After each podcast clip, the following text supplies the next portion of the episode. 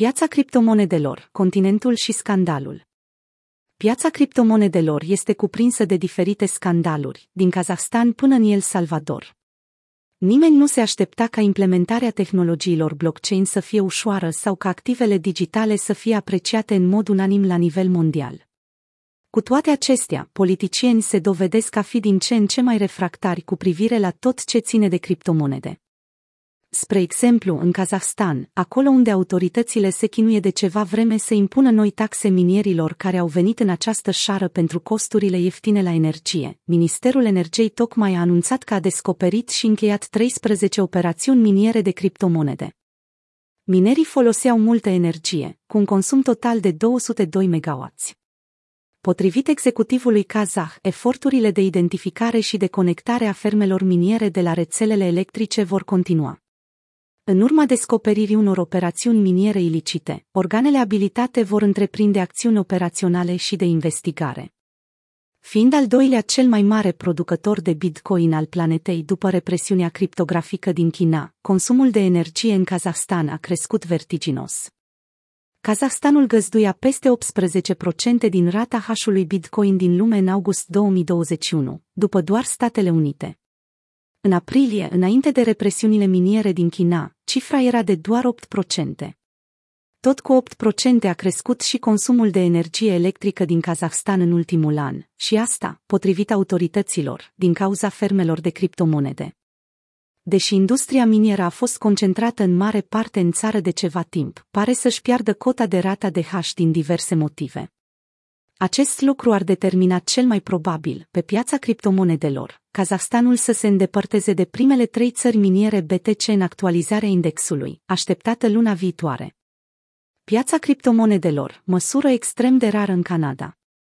În Canada, legislativul a aprobat decizia prim-ministrului Justin Trudeau de a invoca puterile de urgență rar utilizate pentru a înăbuși protestele legate de pandemie care au loc în capitala Ottawa protestatarii Freedom Convoy au raportat că conturile lor bancare personale și de afaceri au fost înghețate odată cu confiscarea camioanelor lor. Potrivit Parlamentului canadian, această contramăsură este reducerea finanțării pentru proteste. Acest lucru i-a stârnit pe unii rezidenți canadieni din piața criptomonedelor, care se gândesc să se mute în El Salvador, o țară care se promovează tot mai mult ca Bitcoin Heaven. Unii canadieni se gândesc să se mute în El Salvador, prietenos cu Bitcoin, de teamă că guvernul canadian le-ar putea amenința libertatea. De fapt, unii sunt chiar dispuși să-și convertească dolarii canadieni în Bitcoin.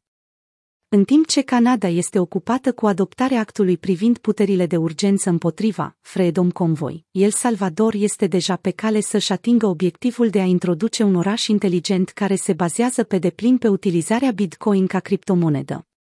El Salvador a făcut din Bitcoin mijloc legal de plată, prin lege, anul trecut, lucru care s-a tradus imediat printr-o creștere a PIB-ului.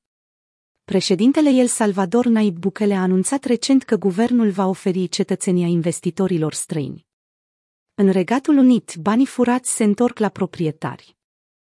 The Greater Manchester Police din Marea Britanie a returnat peste 5,4 milioane de dolari către 23 de victime verificate, bani ce provin din fonduri confiscate dintr-o înșelătorie internațională de criptomonede.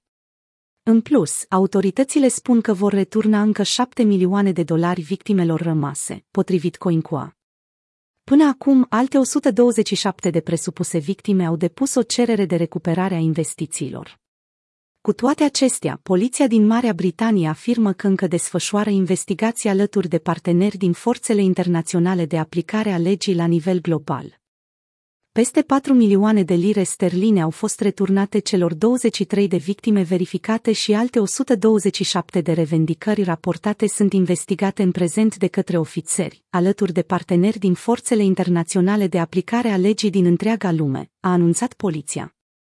Escrocii și-au închis site-ul web al schemei după ce investitorii au depus sume uriașe de fonduri. De fapt, mulți investitori din Marea Britanie, Statele Unite ale Americii, China, Australia, Europa și Hong Kong au depus bani crezând că site-ul web era un serviciu de economisire și tranzacționare online folosind Binance Smart Chain.